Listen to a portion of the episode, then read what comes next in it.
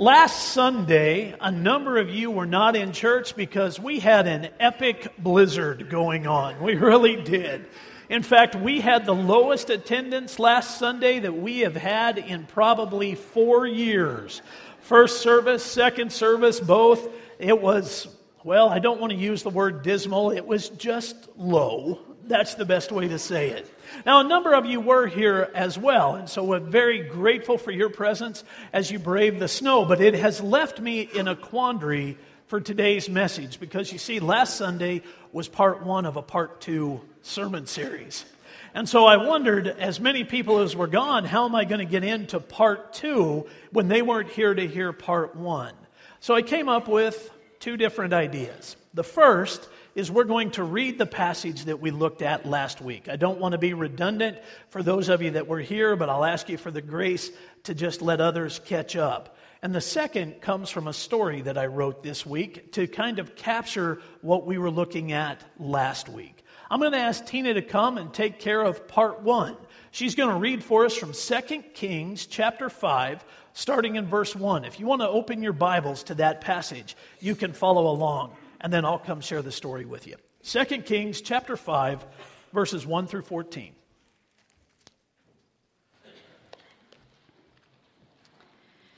Naaman, commander of the army of the king of Syria, was a great man with his master and in high favor, because by him the Lord had given victory to Syria.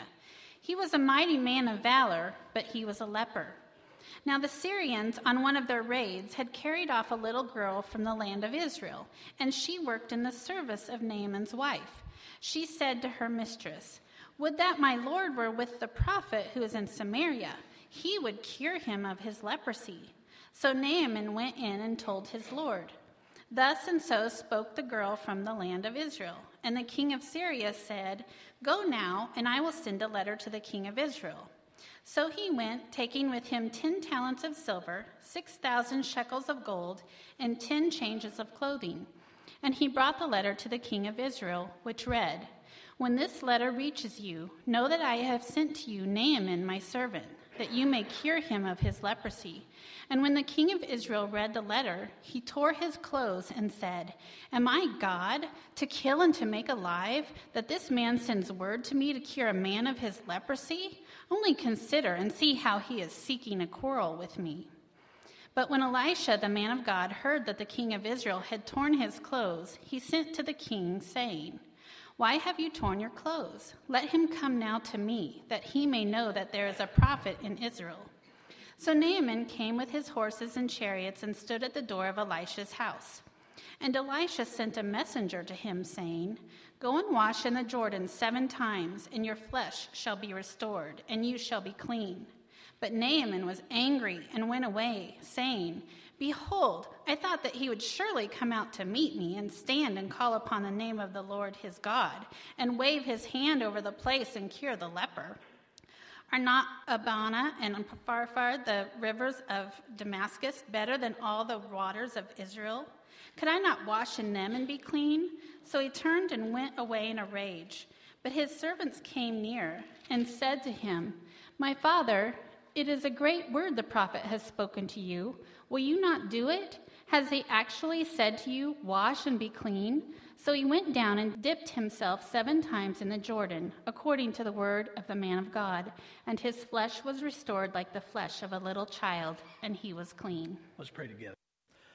Father in heaven, we're grateful for stories like this in the Bible. They're very insightful.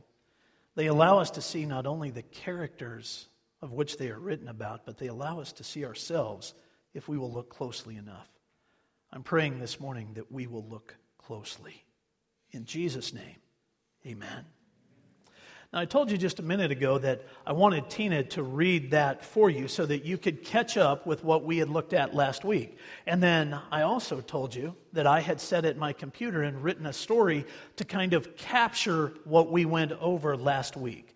This is not biblical. This comes from my imagination, so please accept it as such. I wanted to get into the story and look from a couple of different perspectives those of Naaman's wife and the little servant girl from Samaria. So I gave them both names. The Bible does not do that. I did. So again, this is from my imagination. I imagine that Naaman's wife might have been named Selah, a good Syrian name. And the servant girl, once she came to live with them, might have been given an equally significant Syrian name. So I called her Gada. Listen to the story, would you? Naaman is home. Selah said it with great excitement in her voice. She and her servant girl Gada were crushing chickpeas for the evening meal. Many of Naaman's men were coming for dinner, but now they would switch menus. She would put on a feast to celebrate his return. Selah made a mental note to send Gada to the fields to bring in two goats and then to the orchard to pick fruit for the evening meal. But for now, she wanted only to hear Naaman's report. They had lived a long time without hope and even longer without touch. She longed for her husband to hold her close like he had before the disease. If Gada was right, things would be different now. This young girl they had taken in spoke often of the prophet's power. He had restored water, found sunken axe heads, restored a foul stew, and brought to life the once dead. Surely he could heal this wicked disease. She kicked over a bucket of peas as she ran to see her love. As she got close, he did something he hadn't done for years. He extended his arms to her. Though her heart wanted to run all the way to him, she stopped short. Years of warnings from doctors, seers, and priests had convinced her to keep her distance. When the dust settled on her sandals, Naaman pulled up his sleeve and showed her smooth skin. No disease, no sores, no pus, and in his eyes, no shame, no death. He grabbed her and he told her everything. King Joram's response, how he had called his men to war and was ready to fight at the drop of a hat. He told about Elisha's call to come to the king, the command to wash in the Jordan River, his refusal of the filthy water, the challenge of his faithful friends that convinced him to step into the filthy water. He told her how after the first dunking he looked and there were still open sores, but how on the second the drainage stopped. On the third, the wounds began to heal, and how by the seventh there was no sign of leprosy on his body. He was healed. It's a miracle only found in Israel. The God of that land is the God of healing and redemption. I have much to tell you, but first I need to find Gala, Naaman said as he slid his wife out of his arms. She's in the orchard. I'll get her for you. No, Naaman said, I'll go to her. He swung his leg back over his horse, a beautiful white stallion. He grabbed the lead of the long eared mules behind him and rode to the grove of trees behind their fields. As he approached, Gala found a familiar anxiety. It rose deep within her each time the master came. She supposed it remained with her from the first time they met. She was hiding behind the walls of her grandfather's home when the Syrians had come. Her father was with the fighting men. Her mother died giving birth to her brother, and he followed soon after, falling prey to the desert cough that had taken many that year. Naaman had found her, and with a powerful command, instructed one of his men to take her. For a hundred miles, she rode behind the warrior. He said nothing to her, they just rode. Before Naaman and the other warriors went to see King Ben Hadad, he took her to her new home, his home. He presented her to his wife as a gift. She remembered wondering how a person could be a gift. Suddenly, Gala realized she was a slave and would live her life as such. Though they were kind to her, especially her mistress, she was still a slave. The sight of her captor caused her to grow anxious. What if the prophet had refused to help? What if the sores were still there? She grew past anxious and without cause was now afraid. Naaman jumped off his horse, sword swinging by his side, his armor creaking as he came towards her.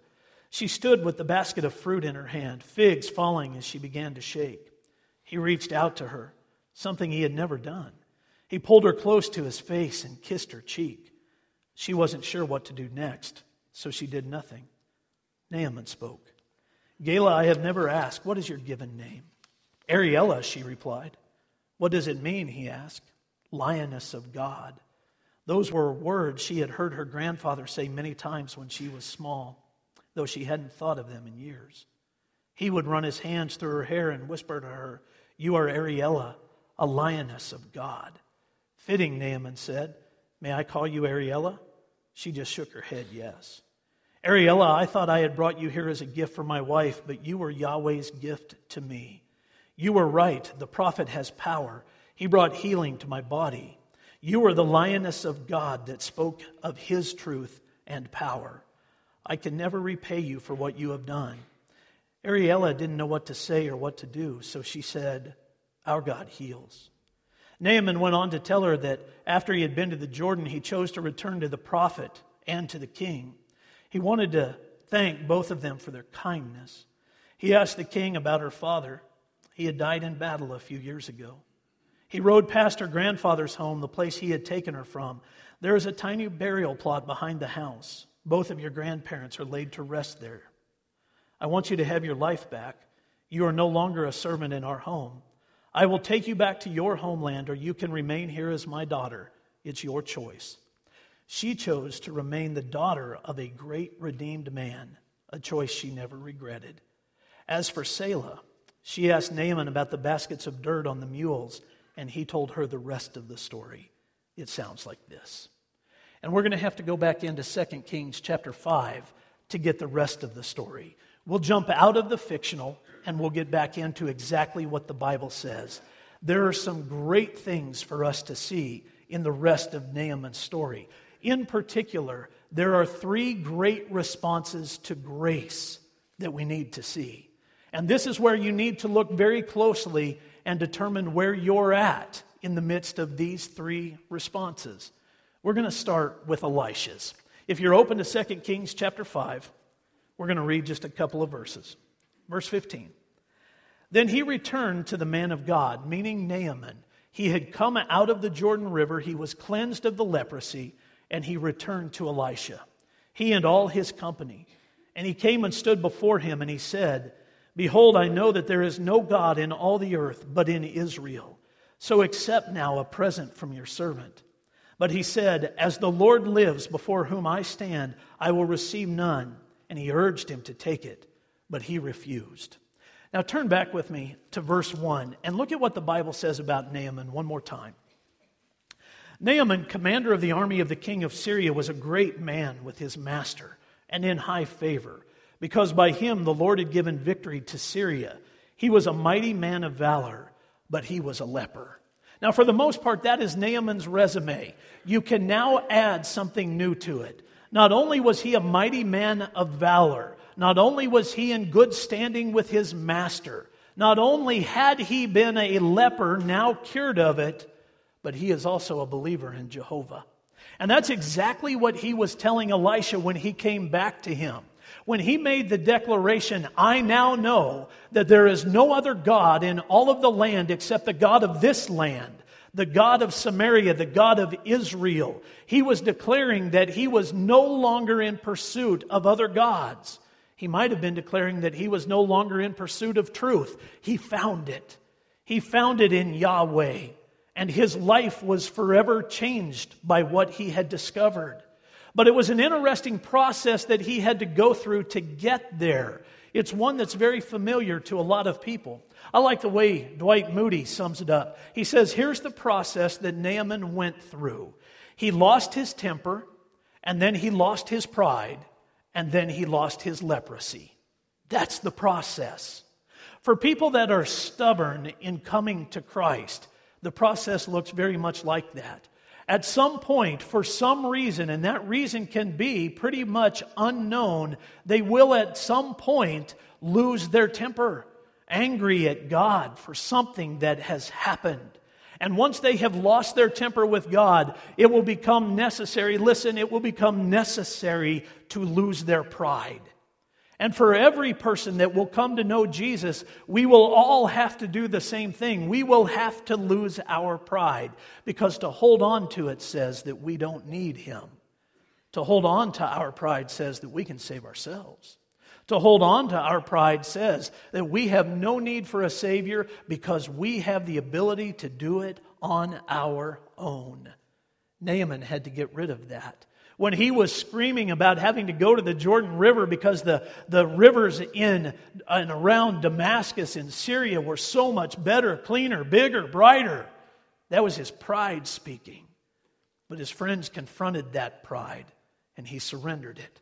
He lost his temper and then he lost his pride and he went into the water and lost his leprosy. Now, that's Naaman's part of the story. After it was over and he saw that all the sores were gone on his arms, his legs, his chest, his face, the leprosy was gone. He wanted to do something that every person should want to do. He wanted to go back and say thank you. So he rode back 30 some odd miles. He rode back to find Elisha so that he could say thank you. Now, part of what Naaman discovered was a grace that changed his life. But he also discovered a relationship that was going to require some time. It wasn't something that was just going to come instantly. And here's how we know that. When he got back to Elisha, he wanted to pay him. He wanted to pay him for what he had done. Now, it's called a gift, but he wanted to pay him. He's still holding on to his own power, his own pride. It's fallen away, no question about it, but he is still holding on to it. So Elisha responded the only way he could. Did you catch it? It was there in verse 16. Listen to it again. As the Lord lives, before whom I stand, I will receive none. And he urged him to take it, but he, meaning Elisha, refused. Elisha was not a wealthy man. What Naaman was offering him could have changed his life. But Elisha said, I won't have any part of it. You take that back to Syria with you. I don't want it. Don't you leave it here. He refused. He said no. The reason he said no is godly. At its core, it is godly. Had Elisha received the gift, the glory for Naaman's healing would have come and rested on Elisha. It would have been taken away from God. And Naaman's growth would have stopped right there. Elisha knew it. He was actually teaching a New Testament principle and an Old Testament application.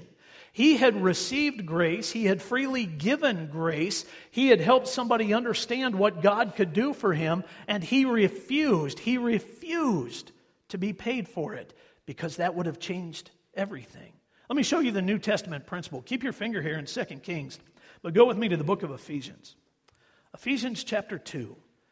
These are familiar words to people that have a long history in the church. They're good words. Ephesians 2, verses 8 and 9. The Apostle Paul writes this For by grace you have been saved through faith. And this is not your own doing, it is the gift of God, not a result of works, so that no one may boast. Now, that's something that we have to know about grace. That's something we have to know about salvation. Grace is the great equalizer. Because you see, grace does not care about money. It does not care about power. Grace does not care about position. It does not care about background. Grace does not care one bit about the things that the world cares about.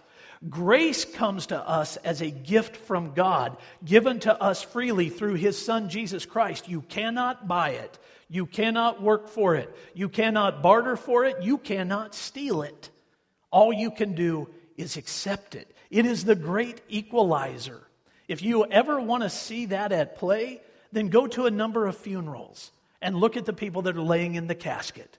Death is also a great equalizer. Everyone faces it. And no matter how much money people in the family want to put into the casket of the deceased, that money will rot in the ground right along with the bones, the skin, and the flesh of the person because that money doesn't matter to God. Position doesn't matter, power doesn't matter. None of those things that we just listed mattered. Naaman needed to discover that, and Elisha helped him do it. And part of what Elisha was helping him understand is that the glory is not mine, Elisha's. It's not his. The glory belongs to God. In the book of Ephesians, the first chapter, the Apostle Paul would show that to us at least three times. Let me show it to you. Just turn over one chapter Ephesians chapter 1, starting in verse 3. We read, Blessed be the God and Father of our Lord Jesus Christ who has blessed us in Christ with every spiritual blessing in the heavenly places, even as he chose us in him before the foundation of the world, that we should be holy and blameless before him. In love, he predestined us for adoption as sons through Jesus Christ, according to the purpose of his will. Now listen to verse 6. To the praise of his glorious grace, with which he has blessed us in the beloved. There's the first time that Paul helps us understand that when God saves someone, it is for his glory, not ours. Verse 7. In him we have redemption through his blood, the forgiveness of our trespasses, according to the riches of his grace, which he lavished upon us in all wisdom and insight, making known to us the mystery of his will, according to his purpose, which he set forth in Christ as a plan for the fullness of time, to unite all things in him, things in heaven and things on earth.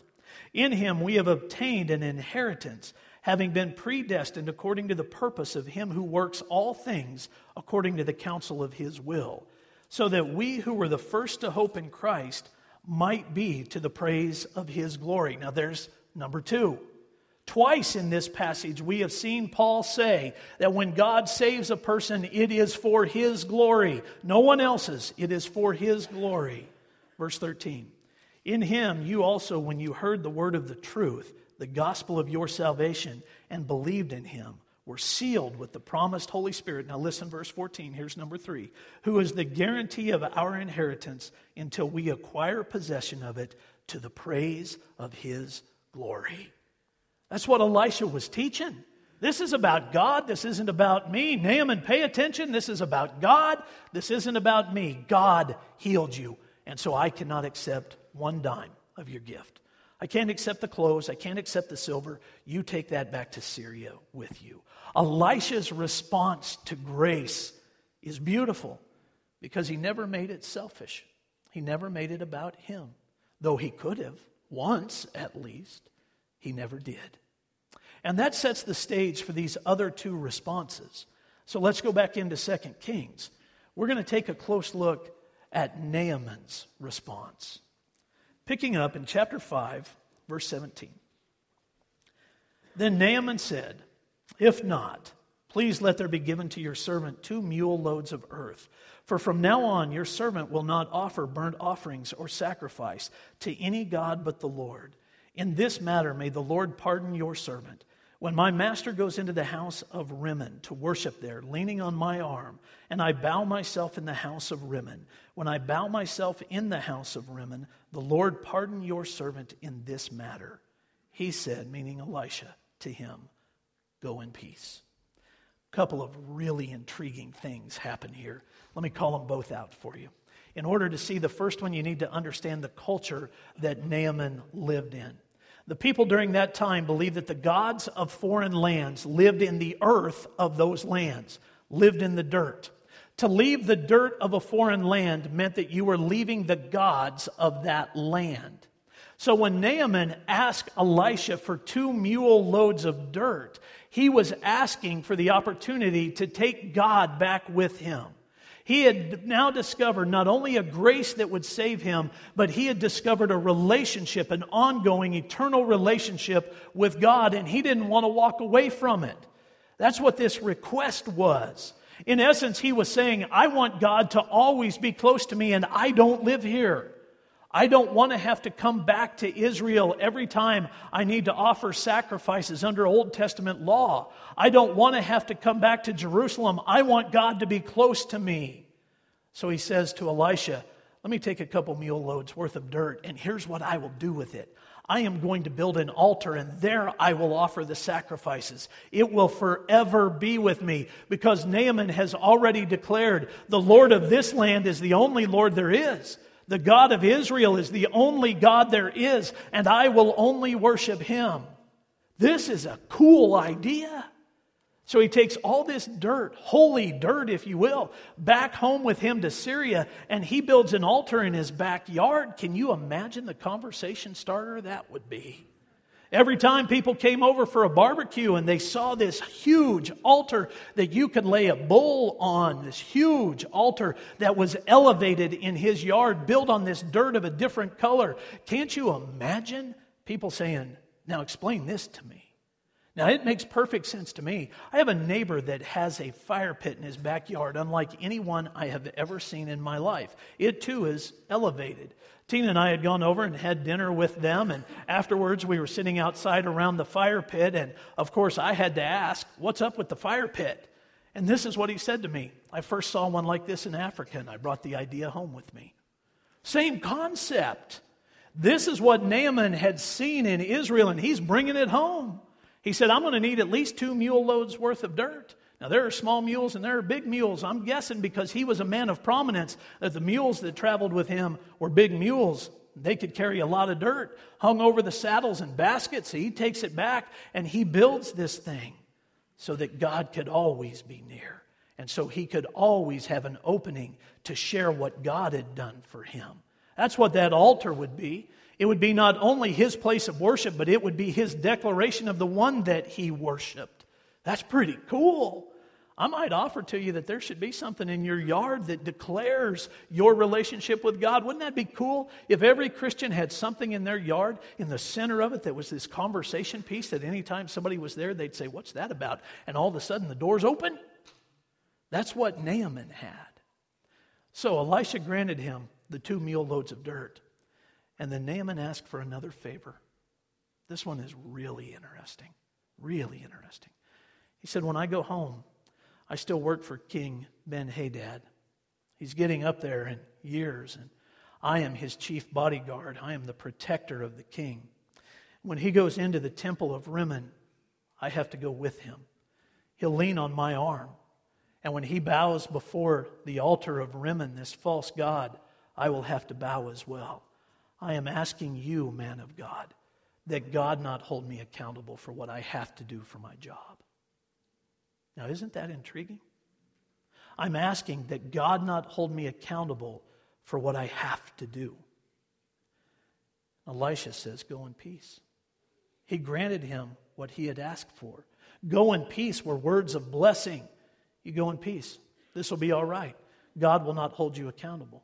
Now, I want to remind you that Naaman was a man of political prominence, he was a man of power. He was the leader of the Syrian army. He was second in command in all of that nation. He had political responsibilities that he had to do. There was no other way around it. He lived in a culture that was not friendly to the things of God, and he had to appreciate that culture. He had to be involved in that culture. We are very critical of our politicians, and I am probably among the worst that are very critical of our politicians when they go to foreign lands and they have to do things that I don't agree with. And I always think to myself, why? Why would they do that?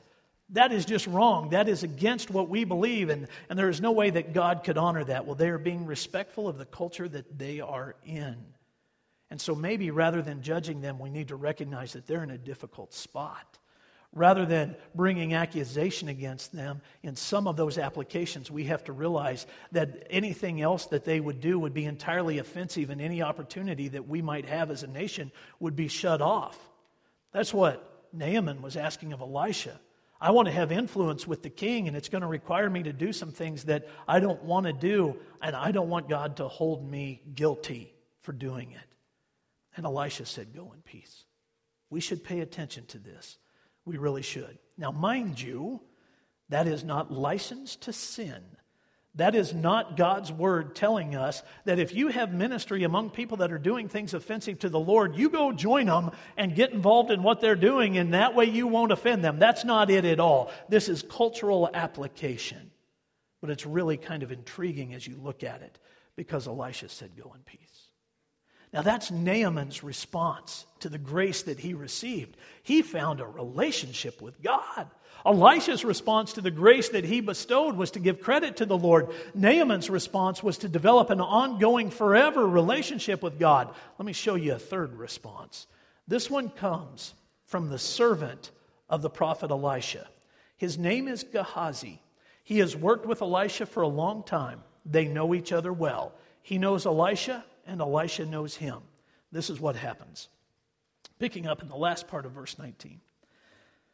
But when Naaman had gone from him a short distance, Gehazi, the servant of Elisha, the man of God, said, See, my master has spared this Naaman the Syrian in not accepting from his hand what he brought.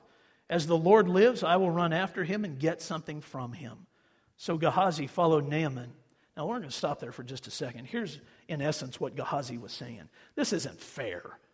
Elisha just healed Naaman, and Naaman offered us all this money.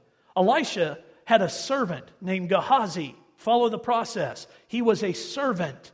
He got a portion of the things that Elisha had. And so when Elisha was offered great riches, Gehazi was thinking a portion of that would have been mine. I might not have to live as a servant any longer. I could buy my own land, build my own house, live in luxury like everybody else does. This isn't fair. You ever said, hey, no fair? It's exactly what Gehazi just said. And he took matters into his own hands. Verse 21. So Gehazi followed Naaman. And when Naaman saw someone running after him, he got down from the chariot to meet him and said, Is all well?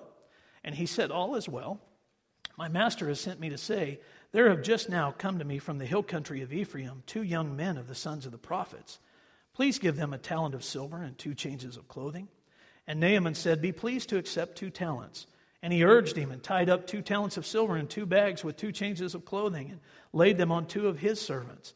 And they carried them before Gehazi. And when he came to the hill, he took them from their hand and put them in the house. And he sent the men away, and they departed. He went in and stood before his master. And Elisha said to him, Where have you been, Gehazi? And he said, Your servant went nowhere. But he said to him, Did not my heart go when the man turned from his chariot to meet you? Was it a time to accept money and garments, olive orchards and vineyards, sheep and oxen, male servants and female servants? Therefore, the leprosy of Naaman shall cling to you and to your descendants forever. So he went out from his presence a leper like snow. Gehazi's response to grace is totally different. What he discovered when he was confronted with grace was a slippery slope, one he could not get off of, and one that led to judgment. A lot of people have found that exact same thing a slippery slope. Gehazi's began when he broke the 10th commandment. If you're not familiar with that, let me show it to you. We're going to go to Exodus chapter 20. That's where the Ten Commandments are listed the most comprehensively. The tenth commandment is found in verse 17. This is what the Bible says You shall not covet your neighbor's house, you shall not covet your neighbor's wife, or his male servant, or his female servant, or his ox, or his donkey, or anything that is your neighbor's. That was the very first mistake, the one that sent Gehazi sliding down the slope. He was coveting. He was coveting what Naaman had brought and what could have been Elisha's. When that happened, and Gehazi didn't close the door to it, it set in motion a series of events. It set in motion a series of broken commandments that led to the judgment. Let me show them to you. The second commandment that he broke was the second commandment. It's found in verse 7. You shall not take the name of the Lord your God in vain, for the Lord will not hold him guiltless who takes his name in vain. Now, the last part of that verse is very telling and very significant, so you hold on to it. Here it is again. For the Lord will not hold him guiltless who takes his name in vain. Now, you might say, when did he take his name in vain? Well, that's pretty simple. That is found in verse 20.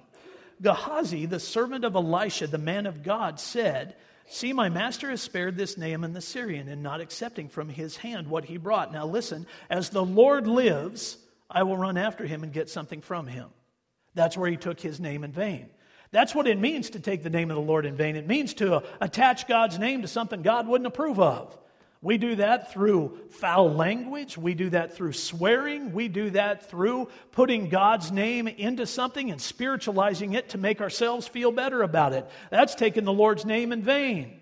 And at the moment that Gehazi said, As the Lord lives, I will not let this happen, he took the Lord's name in vain. And God said, I will not hold you guiltless for this. And he didn't. In the process of all of that, two more commands were broken. Back in Exodus chapter 20, you can see them very plainly. Verse 16 says, You shall not bear false witness against your neighbor. You shall not lie. That's what that means. And Gehazi was a liar. Did you catch his lie? When he got to Naaman, he said, Two of the sons of the prophets have come down out of the hill country, and they have asked my master Elisha for a couple of changes of clothing and some money. They're running a little short this month. And so, is there any way that you could help out? That was a whopper of a lie. That was a huge lie. And he painted that picture without pause. He just came and spewed it out in front of Naaman, and he did it in such a convincing way that Naaman said, Not only will I do that, but I'll send my servants to carry it back for you. I don't want you to be burdened by it. He was bearing false witness. And then he broke the fourth commandment, the fourth of his commandments. Verse 15 of Exodus 20. You shall not steal. And at that point, everything was already in motion, and Gehazi's fate was sealed because the Lord said, I will not hold you guiltless for this. Gehazi should have known better. He'd been with Elisha for a long time. Gehazi should have known better because he had seen what God had done through his master. Gehazi should have known better because he should have known God. He was from the land of Israel. He grew up there in the land that Naaman now coveted, the land that Naaman wanted to take home with him, the land that Naaman had loaded on his mules. That was Gehazi's home. This should have never happened. But it did because he went over the edge of the slippery slope and he just kept on going. He did not let grace do its work in his life. That was the problem. And it all began in a disastrous place, one that Jesus would warn us about. Listen to this. Don't turn with me, just listen. From Luke chapter 12, verse 15. Jesus said to them, Take care and be on your guard against all covetousness, for one's life does not consist in the abundance of his possessions. Jesus himself would warn us don't go over the edge like Gehazi did. There's a reason that the 10th commandment is the exclamation point to the other nine, and it has to do with coveting because God knows that that is the entry point. So he saved it for the last and said, Don't you covet because that'll get you in trouble and it'll lead you down a path that you cannot get off of. And that's what happened for Gehazi. It happens for a lot of people when they are confronted with grace.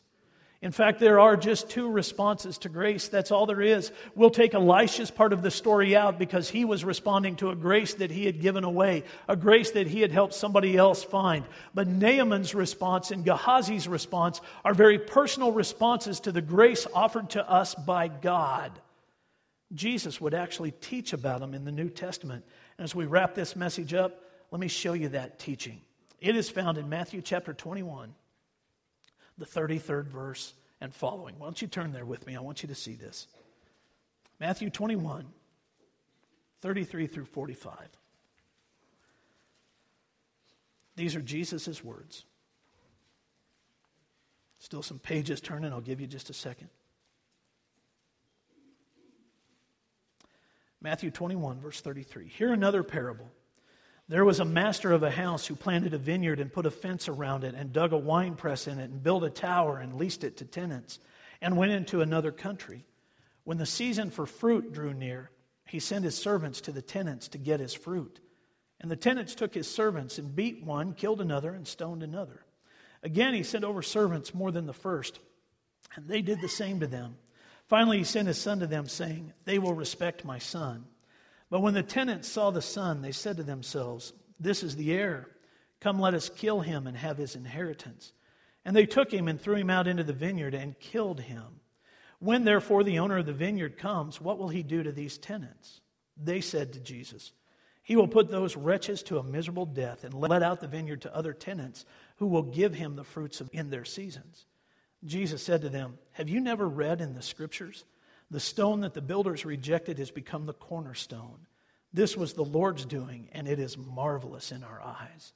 When Jesus speaks of the stone the builders rejected, the cornerstone, he is speaking of himself. The cornerstone was the most important stone. It held everything together, every structure held together by the cornerstone. Jesus said, I am the stone that holds everything together. Haven't you heard God talk about it? And haven't you heard him talk about the rejection of the cornerstone? Right now, Jesus is speaking to a group of Jews. They were the tenants. They are the ones that were given the vineyard by the master, and they had rejected the law, they had rejected the prophets, they had beat them and killed them, and now they were rejecting the Son. And Jesus says, Haven't you heard my Father talk about how people were going to reject even me, the cornerstone? But then he goes on to say this, verse 43 Therefore, I tell you, the kingdom of God will be taken away from you and given to a people producing its fruits. And the one who falls on this stone, this is the best part. The one who falls on this stone will be broken to pieces. And when it falls on anyone, it will crush him. Those are the two responses to grace. And they are evident in 2 Kings chapter 5. Because you see, Jesus says, like Naaman, those who fall on Jesus, those who fall on the cornerstone, they will be broken. Remember, Naaman lost his temper, then he lost his pride, then he lost his leprosy. He had to go through the whole process in order to be healed. He had to be broken. And every person that has found grace has had to be broken. Every person has found that type of brokenness in order to receive the healing that God offers. When you fall on the stone, you will be broken. And that is a good breaking because it leads to healing, that leads to restoration, that leads to an eternal relationship with the creator of the universe. Fall on the stone, trip over it, stumble over it, and crash down on it so that you can be broken. Because if you don't, and this is Jesus' warning, the stone will eventually fall on you. And for those on whom the stone falls, they will be crushed. They will be crushed. And there is no healing after that for those that reject grace time and time again. When there is no more time, the stone falls on them and they are crushed. And that's a disastrous place to be. Naaman fell on the stone and he was healed, broken and healed. Gehazi was crushed. He lost everything. He lost his health. He lost his family because God did not hold him guiltless. One person of every generation to follow him, every one of his descendants, every generation, at least one person would wrestle with the leprosy of Naaman, just like Gehazi did. And he lost his ministry. Because once he was diagnosed with leprosy, he could no longer serve alongside Elisha. That was over.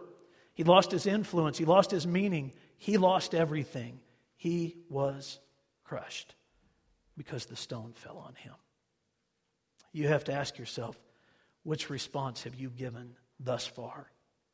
Have you stumbled over the stone? Have you fallen on it to the point of brokenness that you might experience healing? Or does it loom over you? That's your question. Why don't you stand and pray with me? Father in heaven, stories like this in the Old Testament seem very Old Testament. They seem judgmental until we really read them for what they are full of grace full of goodness, full of you. They point us towards your Son. We are so grateful for that. I am so grateful for that. I know that there are people here, Lord, that have fallen on you and they have been restored. Just like Naaman, they have been healed. And I know that there are others like Gehazi that if they do not fall on you, you will fall on them. So I pray they'll take the right steps. In Jesus' name, amen.